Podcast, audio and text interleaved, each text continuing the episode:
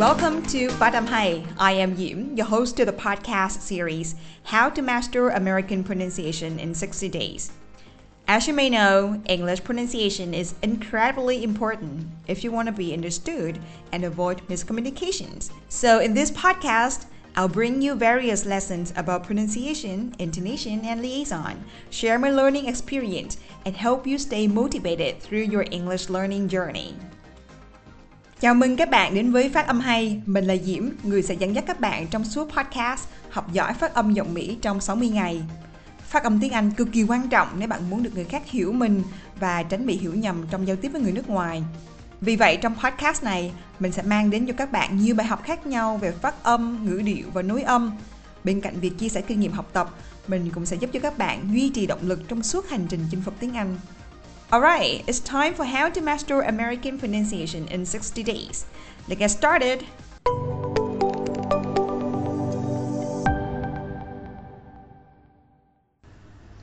Các bạn đang lắng nghe tập 18 trong series podcast Học giỏi phát âm giọng Mỹ trong 60 ngày cùng phát âm hay.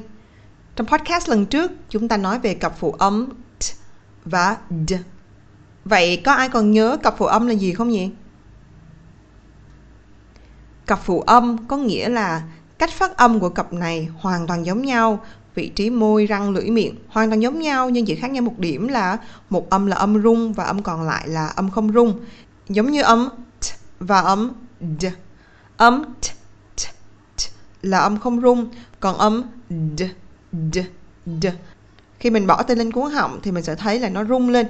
D, d, d.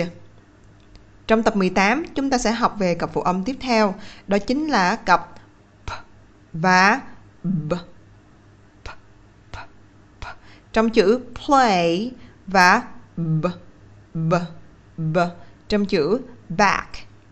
Hai âm này tuy có vẻ đơn giản nhưng mà trong quá trình dạy học, mình nhận ra rất nhiều bạn ở Việt Nam, thậm chí là người Việt sống ở nước ngoài lâu năm rồi vẫn bị vấn đề về âm p.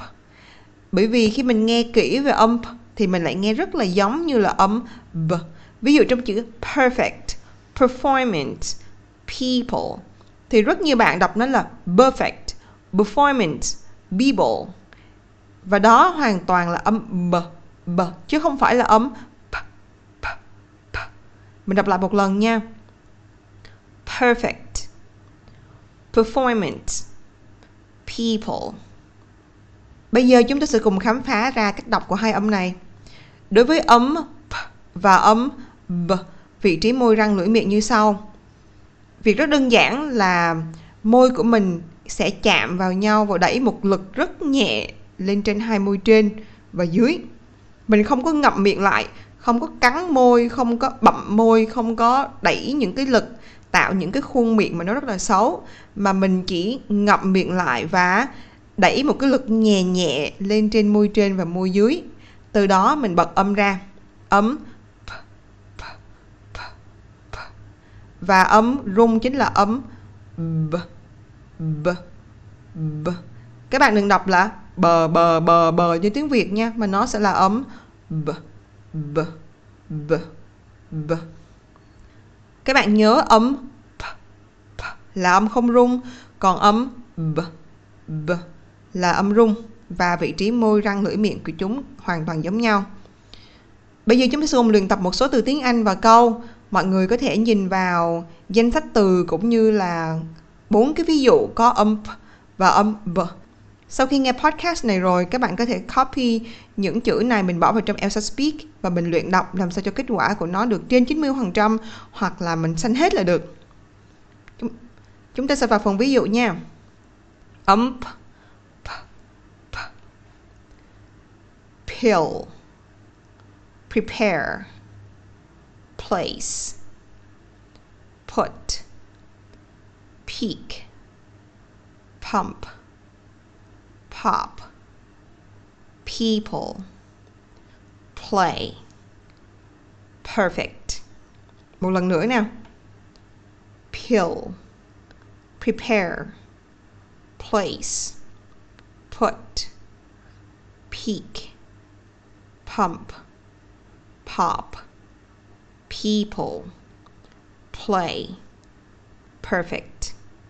Và đây là hai câu ví dụ có âm p. Pill. Her doctor put her on the pill at 16. Her doctor put her on the pill at 16. Prepare. I had no time to prepare. I had no time to prepare. Tiếp theo sẽ là các ví dụ có âm b. Big, bomb, bee, boy, bag, banana, beautiful, blue, beach, bad. Một lần nữa nào. Big, bomb, bee, boy, bag, banana, beautiful, blue, beach, bad. Và đây là hai câu ví dụ có âm b. Big. This shirt isn't big enough. This shirt isn't big enough. Bomb. The musical was a complete bomb on Broadway. The musical was a complete bomb on Broadway. Khi mình nói về âm có một trường hợp đặc biệt như sau là nếu như phía trước âm là âm s thì lúc đó âm sẽ không được đọc tròn vành rõ chữ là gồm có âm bật hơi ra là âm mà lúc đó chúng ta sẽ chỉ ngậm miệng lại thôi mà không bật hơi. Chẳng hạn như mình có chữ sport, space, spend. Mình chỉ đọc nó là sport, space, spend. Chứ mình không bật hơi đầy đủ âm như là âm p.